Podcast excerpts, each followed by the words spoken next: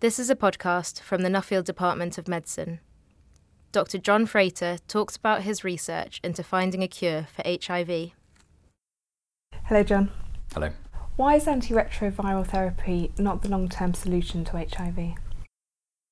So, antiretroviral therapy is fantastic. Over the last 20 years or so, there has been a revolution in how we understand how one might treat a, an infection like HIV, which initially, 25 years ago, we thought we may not be able to treat this. Therapy has changed lives. Um, life expectancy now, if you were to become HIV positive tomorrow, is probably the same, very close on being the same as if you were HIV negative. So, therapy has done incredible things.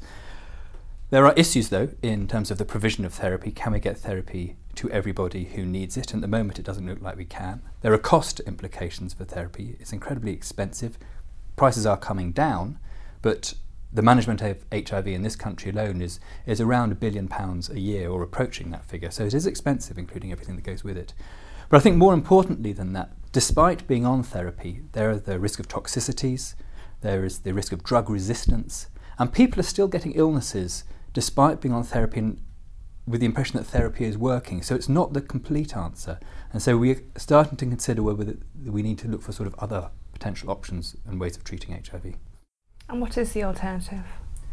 There are a number of different alternatives. One alternative would be to prevent getting it in the first place, and there are a number of ways of trying to change human behaviour, condom use, changing sexual practices, things like that. But human behaviour is notoriously difficult to change, and there have been a number of attempts. Some countries have done very well, such as Uganda, in terms of trying to change things like that and using condoms. But globally, it hasn't made that much impact. Certainly in the UK, still people are still turning up with new HIV infections, although they know the risks. So this is something that is ongoing, and there is an increasing number or an ongoing number of people um, catching HIV. Um, the other thing would be to develop a vaccine, and we have spent millions of pounds and dollars trying to develop a vaccine, and yet we have nothing at the moment. Um, and some people feel that there may never be an HIV vaccine, and that is obviously of a concern, although there's still ongoing research. And then the third line would be to think about eradicating HIV, which if you'd have asked someone five, ten years or so they'd, ago, they'd have said that's a completely crazy, ridiculous idea. Um, but more recently, and with sort of certain sort of scientific breakthroughs and greater understanding of how HIV works, there is just a feeling that this might be possible, or at least it's worth exploring it just in case it is possible. And so there's now been a sort of a, a global interest in seeing if actually curing HIV infection or eradicating it is a possibility. And is there a possibility of considering a timescale to, to eradicate HIV? You can consider a timescale, but whether I can actually give you one is a different ballgame. I think this, this is an extremely long term project. There are some people who would still say that it is completely impossible. Saying that, um, one person has been cured of HIV. There's a famous case of a, a, a patient known as the Berlin patient who developed a leukemia at the same time as HIV. And the chemotherapy and the, the stem cell transplants that he had in order to cure his leukemia also cured his HIV infection. Now, this is incredibly toxic. You wouldn't want to give it to everybody. It is not a global answer, but it shows that it can be done. And then more recently, there are two other cases now that looks like they may also have been cured of their HIV infection, again through bone marrow stem cell transplantation. Um, and so there's just a, a, a, gradual feeling that there may be more to do than, or there's maybe more possible, let's say, than with what it was before. In terms of timescales, certainly not in the next 10 years. I think we need to learn a lot more about how the virus works, how it behaves when it's sort of hidden in your body, where it's hiding. And then when we've worked out where it's hiding, we need to understand really how we can try and get it out and tackle it that way. So, what are the most important lines of research that have developed over the past five or 10 years?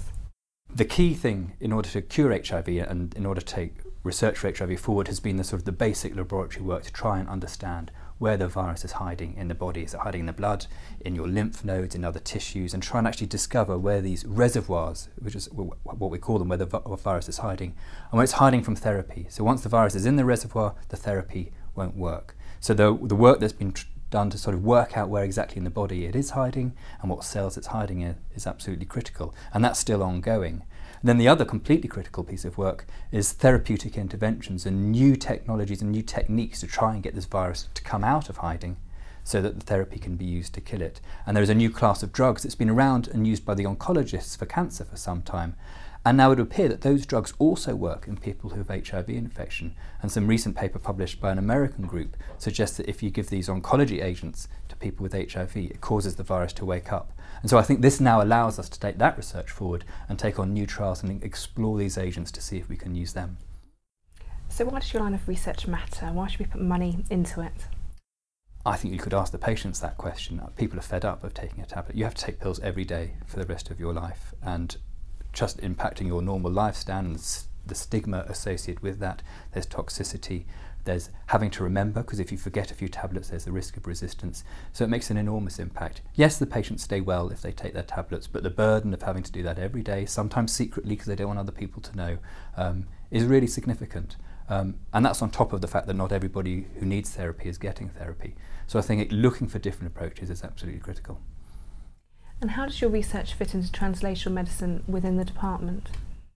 I think this is about as translational as it gets. I mean, this is taking um, research from the laboratory straight into clinical trials um, to be used with patients. So, the work that we do, we have researchers in the labs um, pipetting blood samples, looking at cells, and at the same time, we have clinical trials where the information we learn from that um, is applied to patients taking these new therapies to seeing how they do. So, it's about as translational as they get, I think. Thank you, John. Thank you.